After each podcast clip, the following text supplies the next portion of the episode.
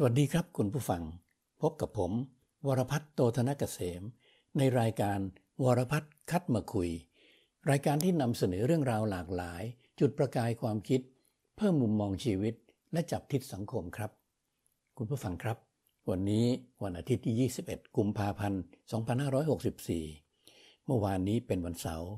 รัฐสภาไทยของเราก็ได้มีการลงคะแนนในมติว่าจะไว้วางใจหรือไม่ไว้วางใจรัฐบาลชุดนี้ ผลที่ออกมาก็ปรากฏอย่างที่เราทราบเป็นข่าวนะครับว่า รัฐมนตรีทุกท่านที่ถูกอภิปรายไม่ไว้วางใจนั้น ก็ได้รับความไว้วางใจ โดยมีคะแนนที่แตกต่างกันมากบ้างน้อยบ้าง แล้วแต่รัฐมนตรีแต่ละท่าน ซึ่งก็แน่นอนละครับ มติแบบนี้ชัดเจนว่าในรัฐสภาไทยของเรานั้น เมื่อวานได้มีงูเห่าเกิดขึ้นคล้ายๆ กับทุกๆ ครั้งที่ผ่านมาครับ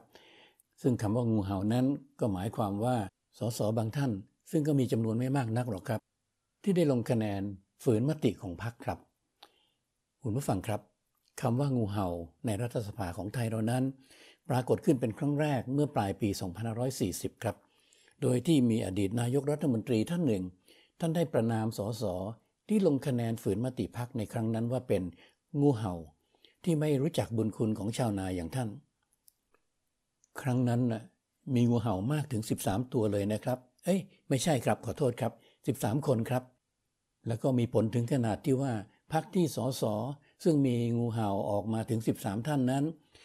ไม่ได้เป็นรัฐบาลเลยนะครับ เปลี่ยนขั้วรัฐบาลเลยแหละครับ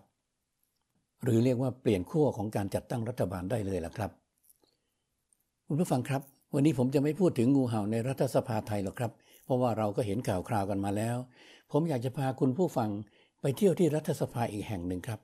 ซึ่งตามประวัติ ก็แทบจะไม่มีงูเห่าเลยนะครับ แต่เมื่อสัปดาห์ที่ผ่านมานี้ กลับมีงูเห่ามากถึง 7 ตัวด้วยกันเลยแหละครับ กลายเป็นปรากฏการณ์ที่ชาวโลกต้องติดตามชมกันอย่างต่อเนื่องเลยทีเดียวครับ ใช่แล้วครับ ผมกำลังพูดถึงรัฐสภาอเมริกันครับคุณผู้ฟัง ซึ่งเมื่อช่วงปลายสัปดาห์ที่ผ่านมานั้น มีการอภิปรายโดยผู้ที่สมาชิกจำนวน 100 คนครับ เพื่อที่จะพิจารณาและไต่สวน และลงมติว่า จะถอดถอนอดีตประธานาธิบดีทรัมป์หรือไม่ เรื่องของเรื่องก็คือว่าทรัมป์นั้นถูกกล่าวหาว่าก่อนที่เขาจะพ้นจากตำแหน่งเพียงสองสัปดาห์เท่านั้นเอง เขาได้ปลุกระดม ให้พวกหัวรุนแรงจำนวนมาก บุกเข้าไปทำลายทรัพย์สิน แล้วก็ทำร้ายผู้คนในรัฐสภาครับ ก็ขนาดไมค์เพนส์รองประธานาธิบดีของทรัมป์เองนั่นแหละครับ ก็ยังต้องหนีออกจากรัฐสภาอย่างฉุกละหุก ดังนั้น สภาผู้แทนราษฎรจึงได้มีการประชุม และได้มีมติกล่าวโทษ ให้มีการถอดถอนทรัมป์ออกจากตำแหน่ง หรือที่ฝรั่งเรียกว่า impeachment นั่นแหละครับ หลังจากที่สภาผู้แทนของอเมริกันได้ลงมติไปแล้ว ก็ยังจะต้องส่งเรื่องดังกล่าวนั้น ไปให้สภาสูงหรือวุฒิสภา เพื่อที่จะพิจารณาไต่สวน และมีมติ ว่าจะถอดถอนทรัมป์หรือไม่ครับคุณผู้ฟัง ซึ่งมติอย่างนี้เป็นมติที่สำคัญนะครับ ก็จะต้องใช้เสียงข้างมาก ถึง 2 ใน 3 ของวุฒิสภาครับ พูดง่ายๆ ก็คือว่าจะต้องได้คะแนนเสียงถึง 67 เสียง จากสมาชิกวุฒิสภาทั้งหมด 100 ท่านครับ ปัญหาก็อยู่ตรงนี้แหละครับคุณผู้ฟัง เพราะว่าวุฒิสมาชิกที่มีจำนวนอยู่ทั้งหมด 100 คนนั้น ประกอบด้วยพรรคเดโมแครตซึ่งเป็นพรรครัฐบาล 50 คนพอดีพอดีเลยครับคุณผู้ฟัง และอีก 50 คนก็เป็นวุฒิสมาชิกที่สังกัดพรรคริพับลิกันครับ แล้วแบบนี้พรรคเดโมแครต จะไปหาคะแนนให้ถึง 67 เสียงได้อย่างไรล่ะครับ ถ้าหากว่าจะถอดถอนทรัมป์ได้สำเร็จครับคุณผู้ฟัง วุฒิสมาชิกของพรรคเดโมแครตก็ต้องลงคะแนนถอดถอนทรัมป์ทั้ง 50 คนเลยครับ ซึ่งตรงนี้ก็น่าจะเป็นไปได้ใช่ไหมครับ เพราะก็คนพรรคเดียวกัน แต่ที่ต้องไปหา งูเห่าครับ งูเห่าแบบภาษาไทยๆเรานี่แหละครับ ก็คือต้องไปหาวุฒิสมาชิกที่สังกัดพรรคริพับลิกันอีกถึง 17 คนด้วยกัน จะเรียกว่าไปหางูเห่า 17 ตัวก็เป็นไปได้นะครับ แบบนี้คงแทบจะเป็นไปไม่ได้เลยแหละครับ แต่พรรคเดโมแครตก็พยายามนะครับอภิปรายพูดจาให้สัมภาษณ์ ชักชวนวุฒิสมาชิกของพรรคริพับลิกันให้ออกมาเป็น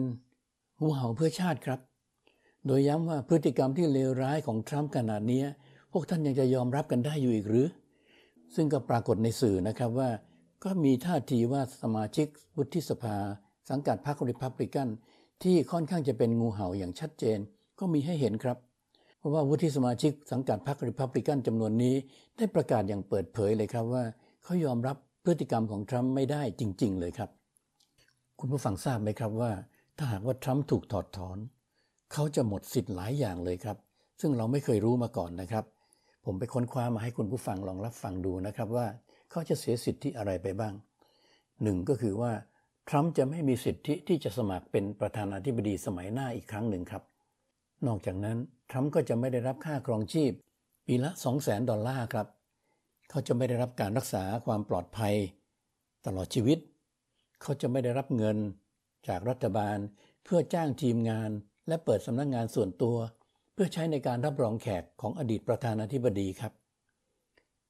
แล้วก็ยังจะไม่ได้รับเงินค่าท่องเที่ยวและก็พักผ่อนอีกปีหนึ่งถึง 1 ล้านดอลลาร์เลยครับ นอกจากนั้น คู่สมรสและบุตรก็ยังจะต้องถูกตัดสิทธิการดูแลต่างๆ ไปด้วยครับ คุณผู้ฟังได้ยินแบบนี้แล้ว คงทึ่งใช่ไหมครับว่าอเมริกานั้นเขาดูแลอดีตผู้นำประเทศของเขาได้ดีมากเลยนะครับ คุณผู้ฟังครับ ก่อนที่จะลงมติในวุฒิสภาอเมริกันเมื่อปลายสัปดาห์ที่ผ่านมานั้น คนที่เกลียดความบ้าบิ่นของทรัมป์ต่างก็ภาวนาครับ ให้เขาถูกถอดถอน ต่างก็ลุ้นให้มีงูเห่าออกมาครบ 17 ตัว ซึ่งวุฒิสมาชิกบางคนก็ออกมาประกาศชัดทีเดียวเลยครับว่าเขาออกมาแน่ครับ แต่วุฒิสมาชิกของพรรคเดพับลิกันอีกหลายคนทีเดียว ซึ่งถึงแม้จะไม่ชอบพฤติกรรมของทรัมป์แต่ก็ออกมาเป็นได้แค่งูเขียวไร้พิษครับ หวาดกลัวที่จะแปลงร่างมาเป็นงูเห่าลงคะแนนอย่างจริงจังครับ เพราะฉะนั้นเมื่อมีการลงคะแนนจริง ก็เลยได้คะแนนเพียง 57 ต่อ 43 เท่านั้นเองครับ คือพรรคเดโมแครต50 เสียงนั้นลงคะแนนถอดถอนทรัมป์ทั้งหมด แล้วก็ได้มาอีก 7 เสียงครับ 7 งูเห่าครับ จากพรรครีพับลิกันเป็น 57 เสียงด้วยกัน ซึ่งไม่เพียงพอครับ ไม่ถึง 67 เสียงที่จะถอดถอนทรัมป์ครับ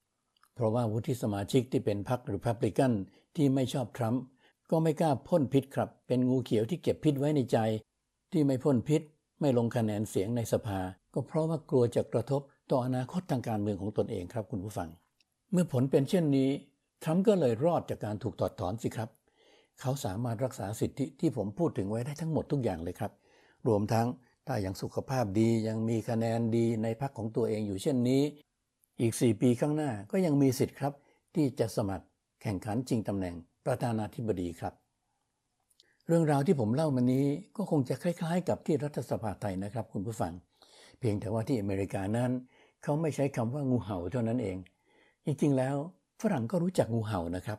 เพราะว่าฝรั่งก็อ่านนิทานอีสบเรื่อง The Farmer and the Snake เหมือนกันใช่ไหมครับ คุยๆไปผมก็เลยนึกขึ้นมาได้ครับว่า คนไทยเรานั้นช่างเปรียบเปรยได้ดีกว่าฝรั่งเลยนะครับ เพราะว่าพอสิ้นปีแต่ละปี เราก็มีผู้ตั้งสมนายามให้ท่านรัฐมนตรีแต่ละคน จนกระทั่งเห็นภาพชัดเจนเลย อดีตนายกรัฐมนตรีท่านหนึ่งครับ ได้รับสมญานามว่า ปลาไหลใส่สเก็ตแหม นึกภาพออกชัดแจ๋วเลยใช่ไหมครับ ความสามารถแบบนี้ฝรั่งคงไม่มีหรอกครับ ไทยเรากินขาดเลยแหละครับ ถ้าสังเกตให้ดี จะเห็นว่าคนไทยเรานั้นเอาสัตว์มาเปรียบเทียบบ่อยครั้งเลยนะครับ เช่นเวลาสมาชิกรัฐสภาก่อเหตุวุ่นวาย เราก็มีปรากฏการณ์ตัวเงินตัวทองเลื้อยออกมาให้เห็นที่สภาครับ เหมือนกับจะบอกว่าที่ท่านเรียกกันเองว่าเป็นสมาชิกผู้ทรงเกียรตินั้น จริงๆแล้ว ท่านเป็นได้แค่นี้เองนะ อะไรประมาณนั้นแหละครับ เจ็บนะครับ น่าจะเจ็บมากทีเดียวเมื่อถูกเปรียบเทียบแบบนี้ ผมว่าถ้าลดโทนลงมาสักหน่อย แค่เอาประกัดไปตั้งไว้สักขวดสองขวดที่รัฐสภา แค่นี้ก็น่าจะเพียงพอแล้วไหมครับ คุณผู้ฟังครับ นี่ก็เพิ่งจะเริ่มต้นปีหัวใช่ไหมครับ เรามารอดูกันนะครับว่าปลายปีนี้รัฐมนตรีท่านไหน จะได้รับสมญานามแบบใดที่เกี่ยวกับวัวบ้างหรือเปล่า ผมก็อยากรู้แหละครับ ผมก็เลยไปค้นดูใน Google ครับคำว่าวัวนั้นมีสำนวนอะไรบ้าง ที่พวกเขาอาจจะหยิบมาใช้ได้ ปรากฏว่าพบคำต่อบเป็นนี้ครับ วัวสันหลังวะ วัวลืมตีน วัวพันหลัก โอ้โห แต่ละสำนวนแต่ละคำนั้นน่ากลัวจังเลยนะครับ ถ้าหากท่านผู้ทรงเกียรติทั้งหลาย